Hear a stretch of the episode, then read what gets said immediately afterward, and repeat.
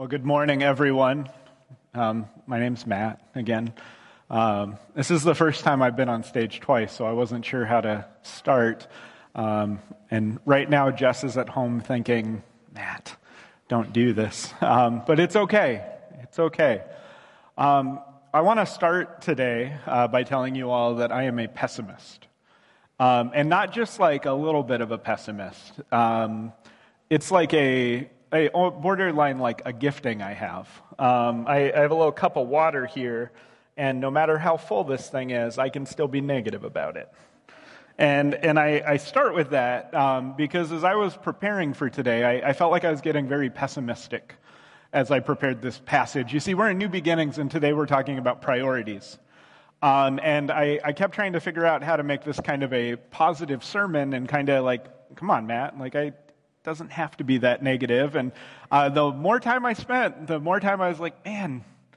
And, and so I want to encourage you on the front end. Um, there's some like hope at the end, but I, I also want to encourage you. Um, I'm, I'm preaching this message to myself. Um, and and it's, it's an uncomfortable message because I, I realized a pattern in my life that kind of stinks. Um, and, and I will tell you even more that um, if I would have been able to preach this message like a year ago, I wouldn't have even scratched the surface of what the Lord has been doing in my heart. Um, and so I, I, hope you'll be challenged by this. I, have been very challenged. I, I, hope at the end of today you will um, be, be really asking yourself some hard questions about your priorities. Um, and yeah, and I, I don't know how to be positive on like the, the glass will be half full by the end of today. So let's pray. Oh Lord, you are so good. Um, Lord, you, you fill us up till our cup runs over. Um, and I, I thank you for that. And I thank you that no matter how negative I can be and no, no matter how I can try and spin things in my head, I thank you that when I turn to you, you offer more than enough to satisfy me and more than, than I could ever hope or dream on my own. I, I pray right now as we spend time in the book of Haggai um, that you would challenge us. Um, I, I, pray that in light of what has happened in the last year, um, that if we need um, to get kicked in the rear a bit, I, I pray you would do that today. Um, and Lord, I, I, pray that out of this, um, if we are putting our focus and if we are letting things control us that are so much less than you, I, I pray that you would just, just help us through your spirit to just repent from that and help us move closer to you. And Lord, I pray your spirit would be moving, that you'd give us all ears to hear and eyes to see what your word has to say. And I, I pray it would be your words and not mine as I preach. It's in your name we pray. Amen. In the second year of Darius the king, in the sixth month, on the first day of the month, the word of the Lord came by the hand of Haggai the prophet to Zerubbabel, the son of Shealtiel, governor of Judah, and to jo- Joshua the son of Jehozadak, the high priest. Thus says the Lord of hosts These people say the time has not yet come to rebuild the house of the Lord. And I'm not going to review everything from last week, except to remind you the house of the Lord is the temple, which in the Old Testament was the place where heaven and earth met and where God and his people would dwell together and, and in the New Testament, it becomes us. We are the temple. We are the place where heaven and earth meets because we have the Holy Spirit.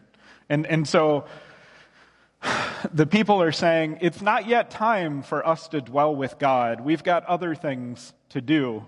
Um, and this is what I imagine Haggai's face looked like at this point in time.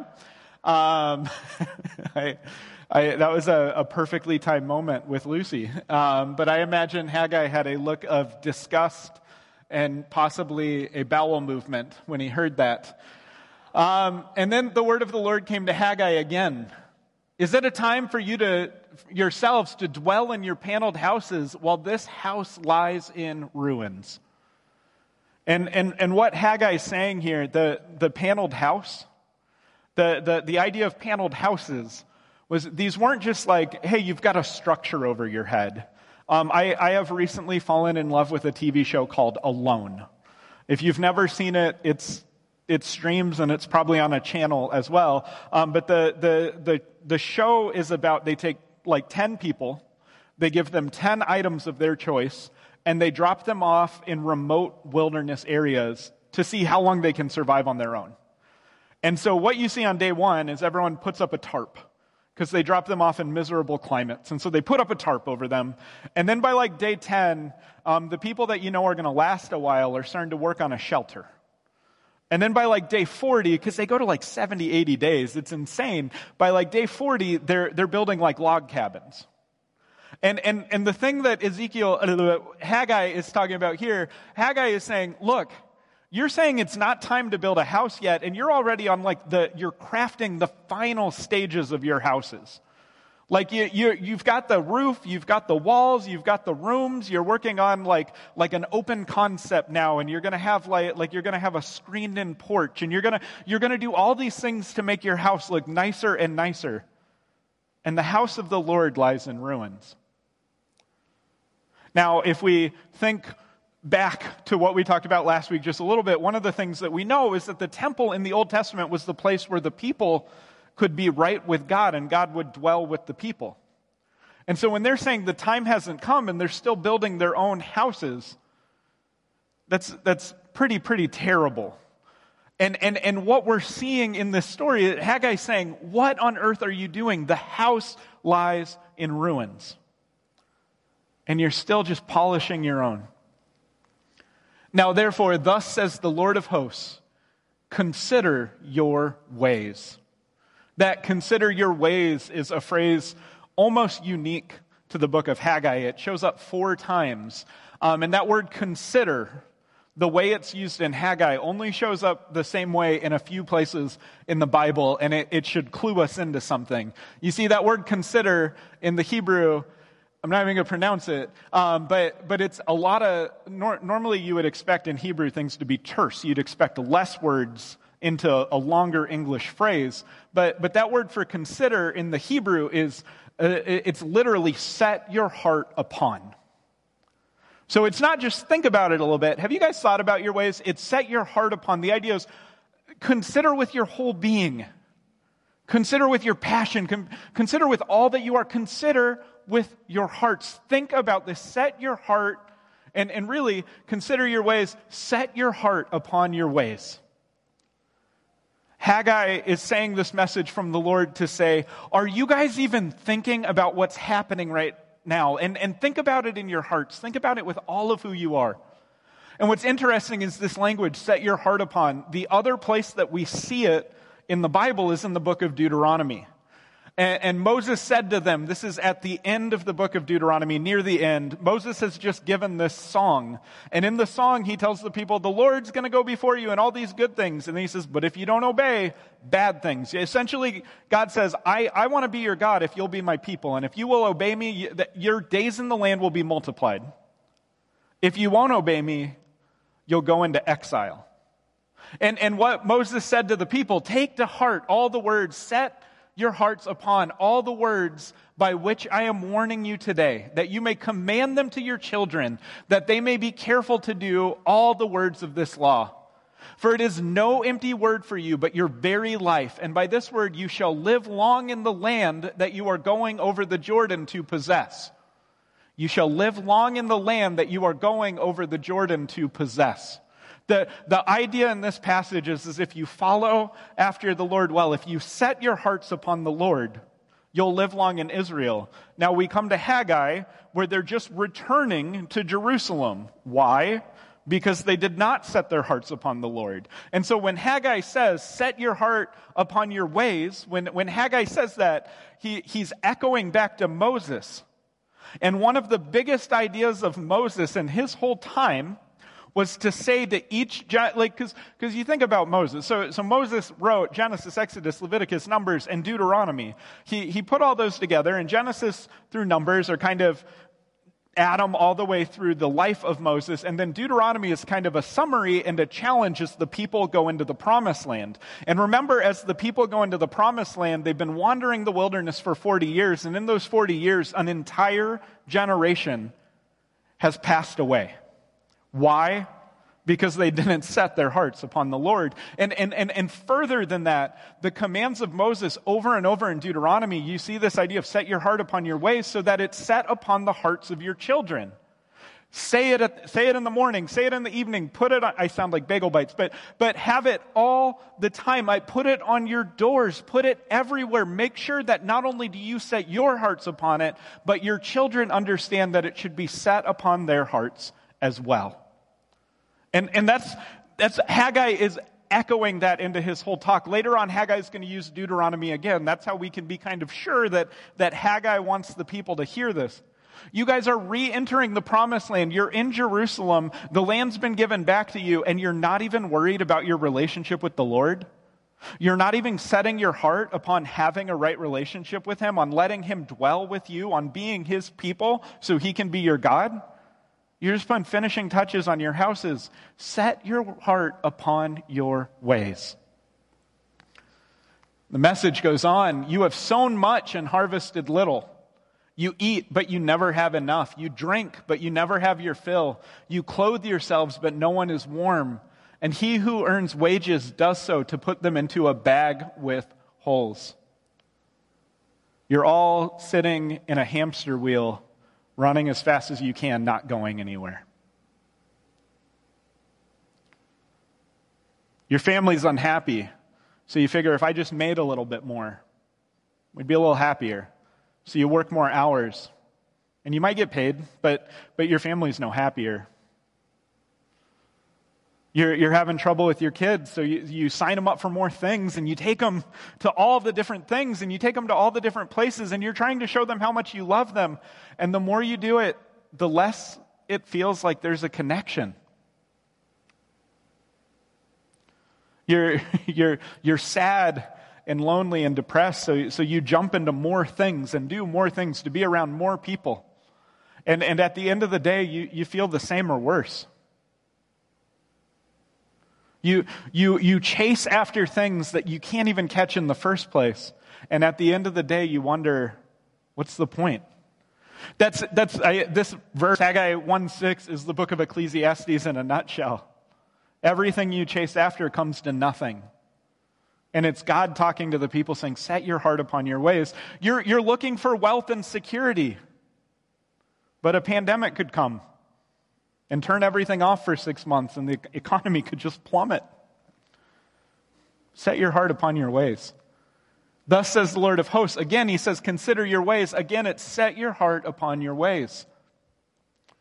The Lord is trying to tell the people of Israel and Zerubbabel and Joshua to just open their eyes. You're back in the promised land. You've, you've been away 70 years. For 70 years, the people of Israel, at, at best, that Jerusalem was destroyed around 70 years before Haggai. And, and then all the people were ripped out, and, and there were no, basically no Jews left in the promised land that God had given them. And 70 years later, they're allowed to return and they're given back Jerusalem. And, and what's the first thing they should do? Well, they should get right before the Lord. And they're not. They're chasing after security. They're chasing after wealth. They're chasing after all the things that all the nations around them are chasing after.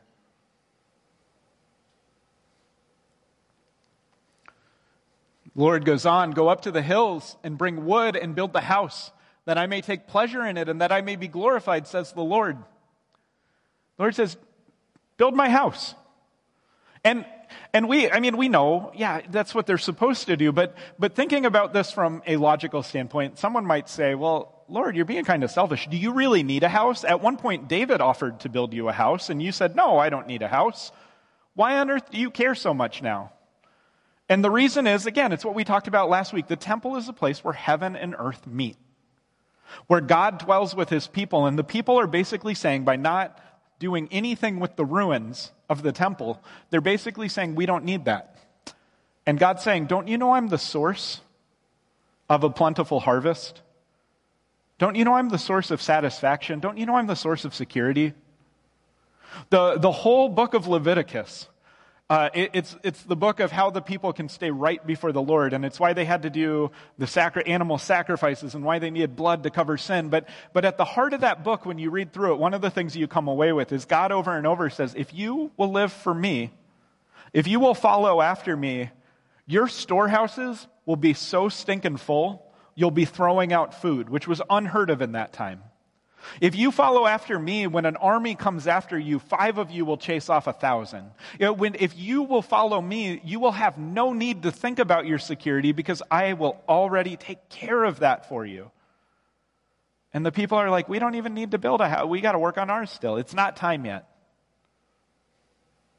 And so the Lord is saying, Build it that I may take pleasure. And what does the Lord take pleasure in? He takes pleasure when his people follow after him and that I may be glorified. And how is the Lord glorified? Well, in the garden and the, the proto temple and the, the very first place where we see man and God together, when man works and is in relationship with God, God is glorified. So God is basically saying, Let's have a relationship again. I'll take pleasure in it and I will be glorified. And by the way, then, then you won't be chasing after things that you can't get on your own, anyways. And then the Lord goes on to go deeper. You, you plant a lot, but, but you harvest little. Well, you look for much, and behold, it came to little. And why? And, and when you brought it home, I blew it away. Why, declares the Lord of hosts? Because of my house that lies in ruins, while each of you busies himself with his own house. You're chasing after security, you're chasing after provision for yourself. And the reason you're not getting it is because you're ignoring me, because I'm the source of all of that. Therefore, the heavens above you have withheld the dew, and the earth has withheld its produce.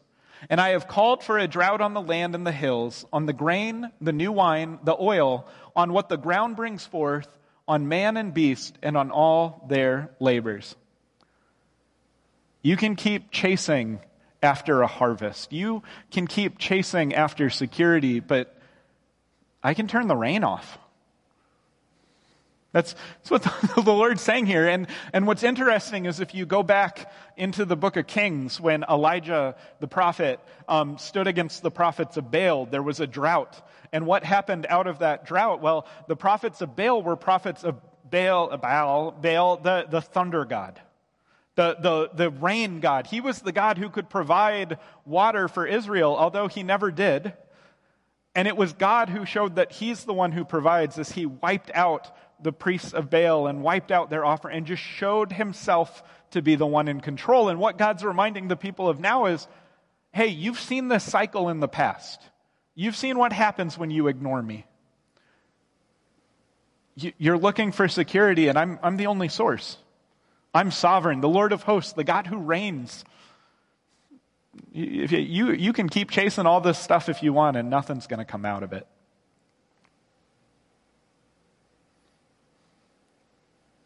It's kind of a downer. and and, and the, the, the reality of this passage is that, that what, what, are, what do our, action, or our actions show our heart's priorities? And so the question for us today is what do our actions show are our heart's priorities? What do your actions show are your heart's priorities? Are you chasing after things you're not going to get anyways?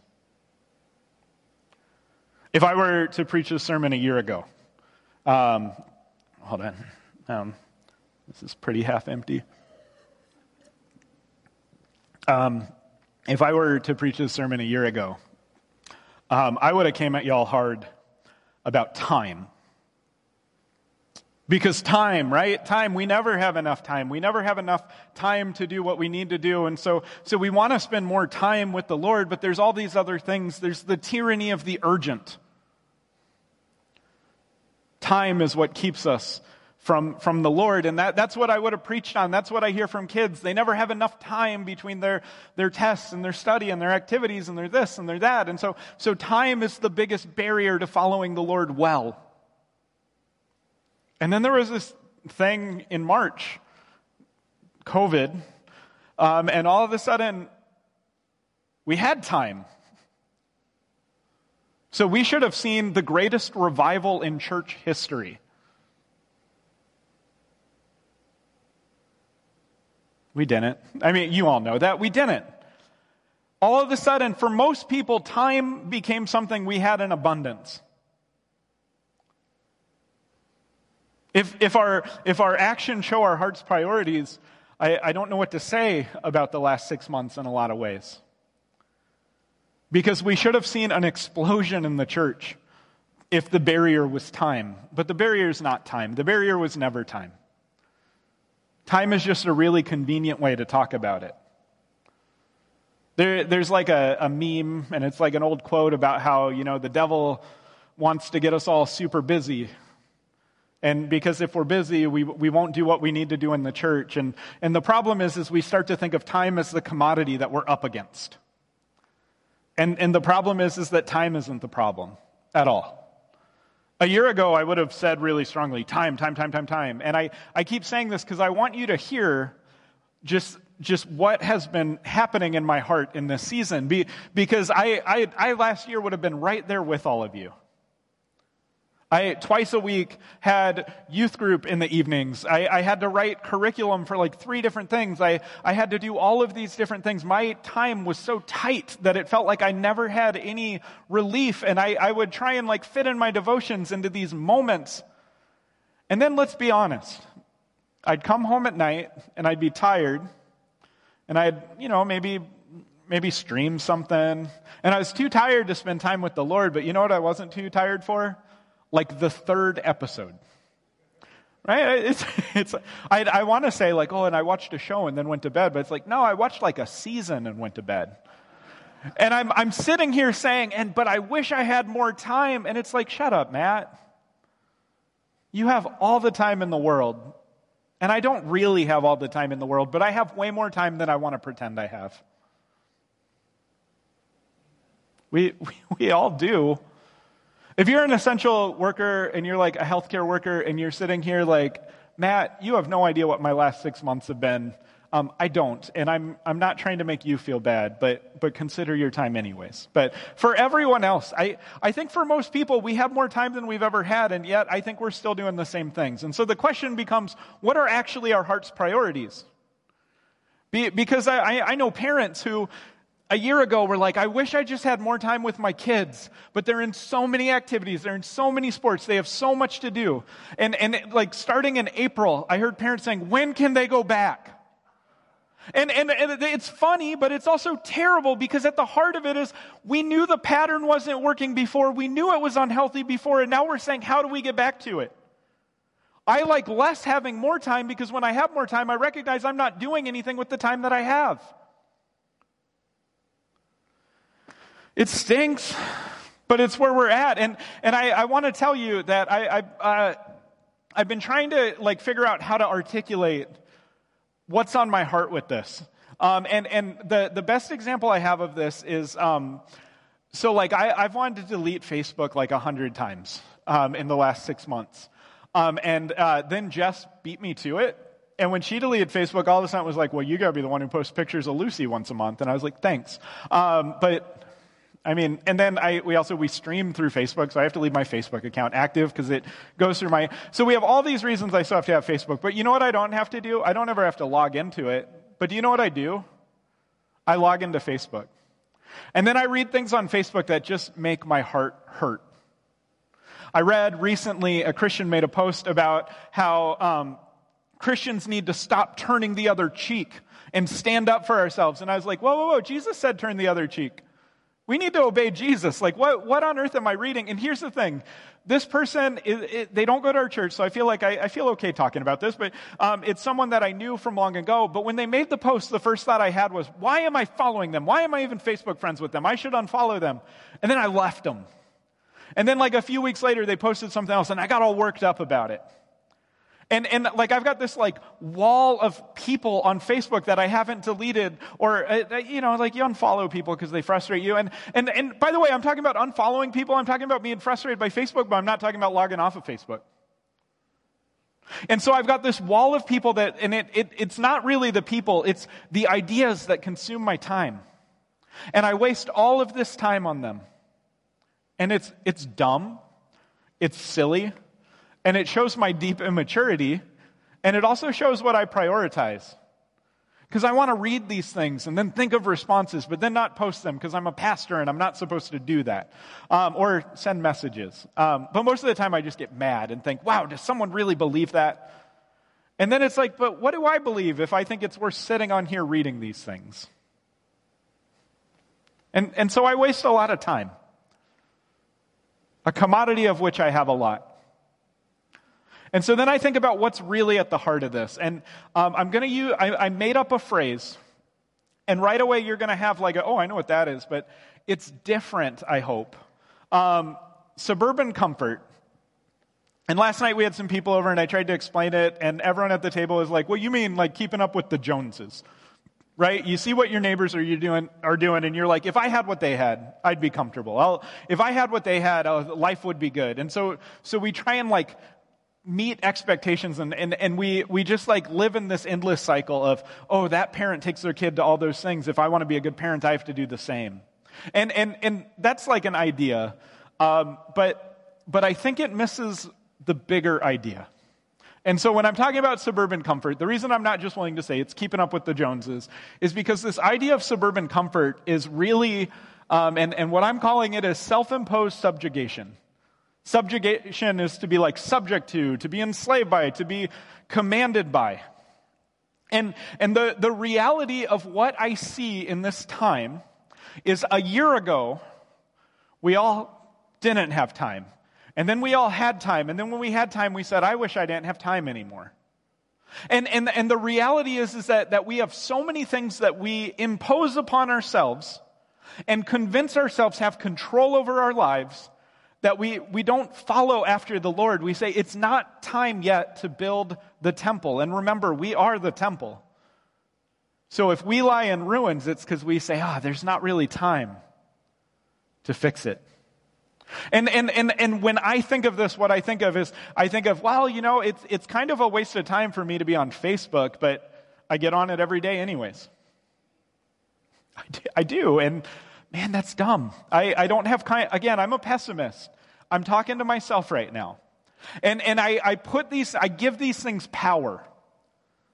Okay, and this year, since, since the pandemic started, we haven't had a whole lot, like when we've done youth group, it's mostly been on Zoom, and now we've got Thrive where we're meeting in person on Sunday nights, but it's taking a significantly smaller amount of time than what it used to take because things are just different right now. But for some reason, starting in mid July, Jess and I, who had been doing these awesome devotionals every night as a family, Jess and I just like quit doing them. And do you know why we quit doing them? Because we got busy. And what in the heck did we get busy with? Self imposed subjugation. We, we started, oh man, I just had a really hard day at work. I just want to rest. I want to sit on the couch. And then, like five episodes of Alone later, we're going to bed. And we, we haven't talked about anything of substance the whole night. And I don't feel good at the end of the night. I still feel tired. I still feel unsatisfied, but I mean, imagine how much worse those men feel that are slowly starving to death in the wilderness. And so, comparatively, I feel better about myself. And I would have handled that better. No, but that's a whole other thing. Um, I would die in the wilderness trying to skin the first animal. But the, the bigger idea here, this self imposed subjugation, we give so many things power. We think my family's unhappy. So if I just worked a little harder, we'd maybe be able to go on a vacation and then we'd be happy, but then, I, then I'm absent more. And so then by the time we go on the vacation, we're already burned out. This is a conversation about burnout. This is a conversation about we live in cycles of burnout. And, and what happens, what happens, I, parents, I talk especially to you right now, is in the middle of the year, we watch students burn out and they think, I got to do better next year. And then we hit September of the following year, and they're in the same number of things or more because at some point we're like, well, I can't tell my kid no. And somehow the kid is the one that we're giving power over us. And I see that so much. And so I watch parents, and, and I know I'm going to have so much trouble telling Lucy no. I know that. But I also, I want to build up, uh, I want my home to be a part of the temple that doesn't lie in ruins. And so I'm hoping that I can follow examples I've seen from some parents here that, that they've said no to their kids or said, hey, we're gonna, we're gonna let you do an activity, but an activity, not 400. Because ultimately, you can chase after everything, and your kid can chase after everything, and their college admission could just be, or their application could just be ignored. Everyone might just be better than them, and no one's better than your kid, I know, but, but everyone might be better than your child on the, the application. And that, that's outside your control. And, and, and yet we chase after it. And we think if we can just set our kids up in a certain way for success, then, then everything will work out, not recognizing that we're not even focused on the right things. And we think about our financial security and we think about how, uh, I, I, uh, Jess and I pay into a retirement thing, and um, I've never had to think about retirement before. Um, when I started Springbrook, praise the Lord that the way they structure our, we, we have like a retirement built in, and praise the Lord they did that. I would have never thought of it. Um, but this year, when we got the, the letter in like June, it was like, hey, these losses, and they were very optimistic about the losses from that season. And as a pessimist, I read that and went, I could never draft an email like that. But the, the point is, is that we really have no security. We don't. There's, there's nothing we can do to have it, but we turn it into something that we allow to control us. And we turn wealth into a thing that we allow to control us. And we turn self help and mental health into a thing that we allow to control us. And we think that if we get our mental health right, our relationship with God will be better, not thinking that maybe the starting point is our relationship with God. And we do all of these things and we chase all of these things. And at the end of the day, we put ourselves in situations where what we're doing is saying, I'd rather be controlled by this than the Lord. I'd, I'd, rather, I'd rather chase the things I want to chase and pretend like I have no control. I come home after a day of work and, and I, I'm tired. I'm, I'm tired because I've been sitting at a desk all day writing curriculum. And then I have to come home and I play with Lucy a bit. And then I'm so tired that I, I can't spend time in the Word with my wife. Instead, I have to sit around watching something. I, that's, that's the sin that I feel the most in this because in, at the beginning of July, we finished up a, a curriculum through Samuel as a youth group where I did all these devotions. And Jess and I were loving reading through them and having conversations every night. And then in July, when that curriculum was done, it was like, oh, well, I don't even know what curriculum we do. It's like, my job is to find curriculum. Like, and here I am coming up with excuses because it's easier. And it's not really easier, but I'm more comfortable with it. And it's not that I'm comfortable, it's I'm more comfortable with being uncomfortable in a way that I control. And that's what we do. That's why we'd rather have so many things on our calendar that we don't even think about how much of this is really inside of our control. That's why everyone's hoping that we're, we're back. I, yesterday, Huntley high school football players were selling their cards, and I was like, I'll buy a card, but what's this money going towards? You guys aren't playing football. And they're like, no, we're playing in February. And I was like, good luck, guys. I hope you do. Um, I bought the card because it has a Manny's 10% off. So, I mean, I'll, I'll, I'll, get my money back for it. But I was just sitting there giggling because I was like, what, what on earth are we doing right now? But that's a whole another thing. I hope that school starts up soon. I hope everyone can go back. I, I know kids are going back online this week. I, I hope that things change. I really do. But, but whether or not they change, the reality is, is that, that what we're choosing to let control us is on us. Um, this week, uh, Jess is a small group leader in the young adults ministry, and they've been in the book Mere Christianity, um, the most wonderful book even today. Um, I love it. A few weeks ago, C.S. Lewis made fun of flat earthers um, in like 1940. I just think that's amazing. So the man was ahead of his time. Um, but here is a quote from him in Mere Christianity that I think just needs to be talked about in this conversation. Imagine yourselves as a living house God comes in to rebuild that house. At first, perhaps you can understand what he is doing. He is getting the drains right and stopping the leaks in the roof and so on. You knew that those jobs needed doing, and so you are not surprised. Yeah, I need to come to church. Yeah, I need to be in a small group. I need to pray. Yeah, but presently, he starts knocking the house about in a way that hurts abominably. It does not seem to make any sense. What on earth is he up to? The explanation is that he is building quite a different house from the one you thought of. Throwing out a new wing here, putting on an extra floor there, running up towers, making courtyards. You thought you were being made into a decent little cottage, but he is building a palace. He intends to come and live in it himself. I, I think this quote is like the perfect explanation of what we do. Like God it wants to build us into something so much more than we are. We are the temple, the place where heaven and earth meet, where God dwells with his people in right relationship on earth as it is in heaven. That's what God desires. And we're like, can I, can I pause? I, I'm okay being a ranch house. You know, I'm a little bit more than a cottage, but can we just stop here? Oh, you want to add an extra story? I guess that's okay, but can we stop there? The, the reality is that, that our heart's priorities, we, we don't really want to follow this because it's uncomfortable and because it's outside our control. And what God wants to turn us into is so much better than what we have for ourselves, but we don't get to choose it. It's, it's God making us into who He wants us to be.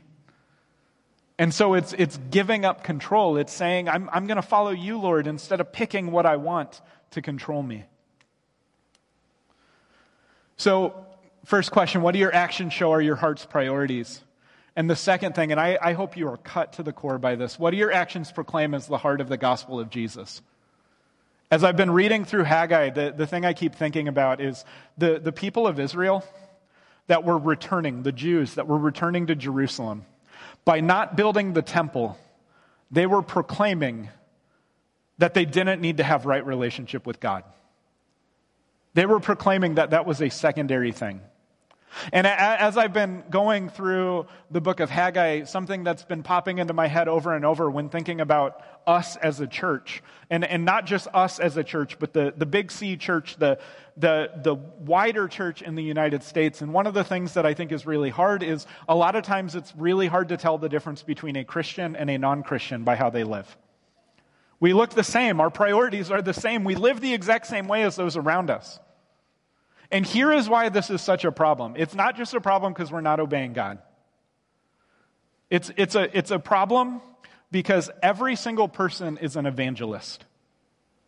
Every single person is an evangelist. And when I say that word, a sad reality is pastors are told, and I've heard this from many other pastors, don't say the E word because it, people get turned off. They go, oh, I don't have the spiritual gift of evangelism. So I don't have to do that. Or, or, stop talking about with me, I don't have that gift. But I'm not talking about it as are you going out and actively sharing and, and trying to draw people to Christ? Although you should be doing that. The Great Commission has nothing to do with spiritual gifts. Spiritual gifts are a part of the Great Commission. But, but the, the point right now, and, and where this gets really uncomfortable, is that if someone who is not a believer knows that you are a believer, and the way you live and what you prioritize looks no different than what they do, then the evangelism that you are living out, the gospel you are proclaiming, is the same gospel that the world proclaims. And how sick. How sick if we say, Jesus said, my, my burden is easy, my yoke is light. And we say, well, actually, it's the same as the world's. And, and how sick if we live under control and in slavery and bondage to things that should have no hold over us anymore because of Christ. And other people see that and say, well, they're no different. Why, what hope do they really offer? You, you are an evangelist. It's just a matter of what gospel are you proclaiming? By the way you live, by what you prioritize, by how you act, and by what you proclaim. That's, we are all that. And, and thinking bigger picture, we are the temple, right?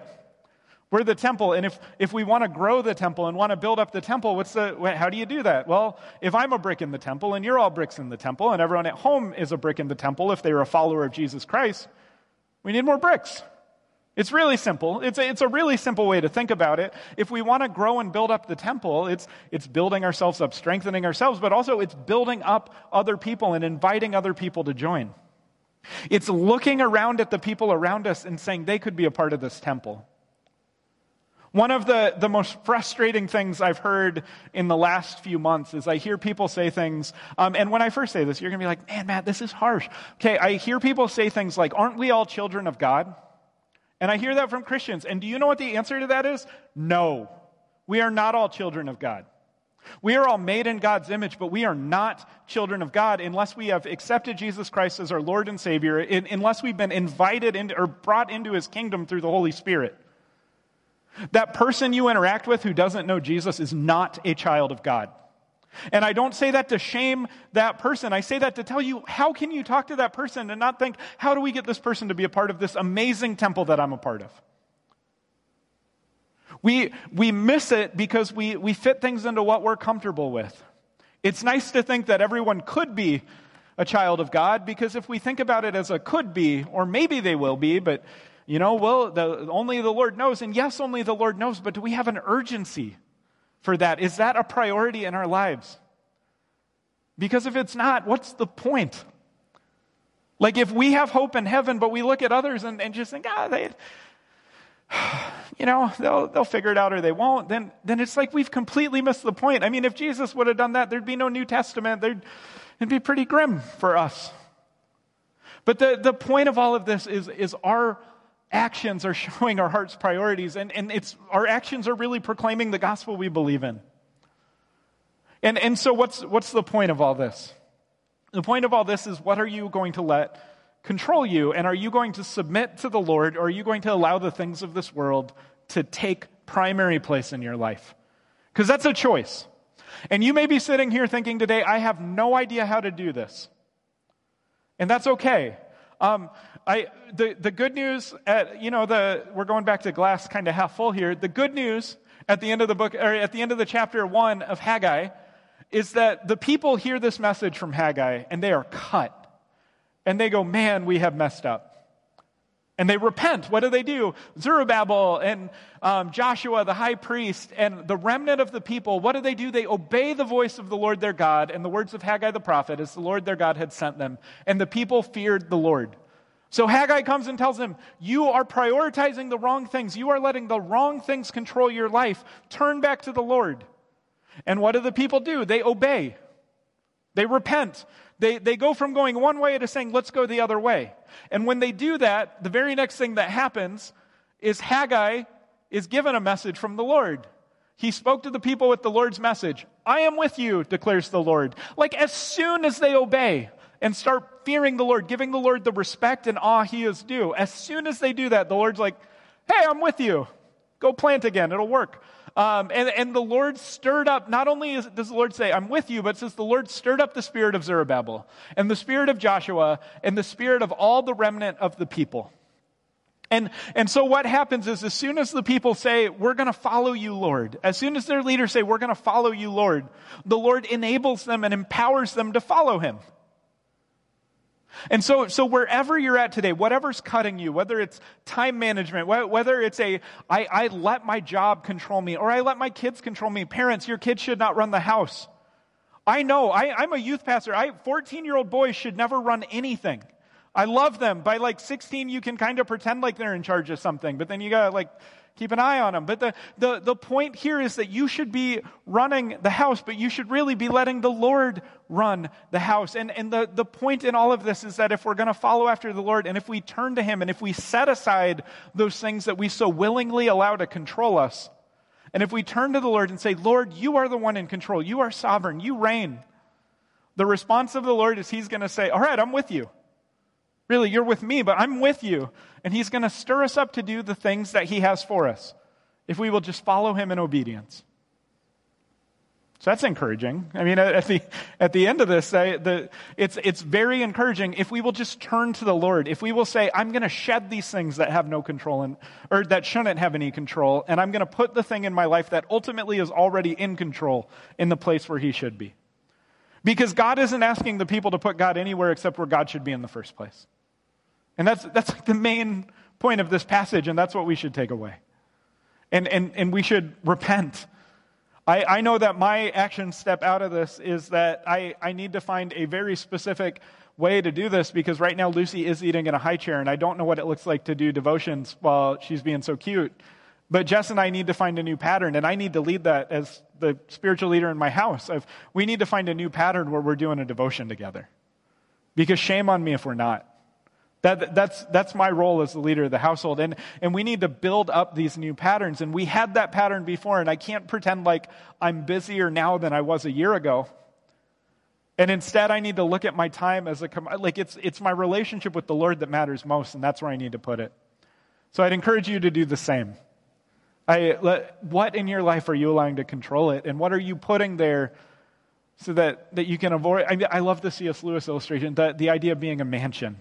God wants to turn us into something so much more than what we, we think we are.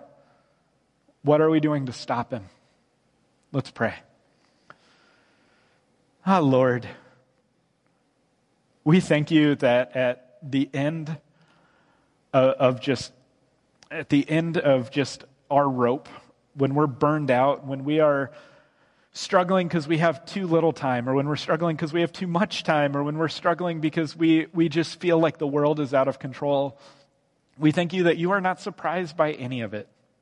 We thank you that you reign. We thank you that you're sovereign. We thank you that ultimately, Lord, you are in control of everything. And, and as little as we can understand that, Lord, we thank you that you you desire for us to follow you, and, and you desire for us to follow you well.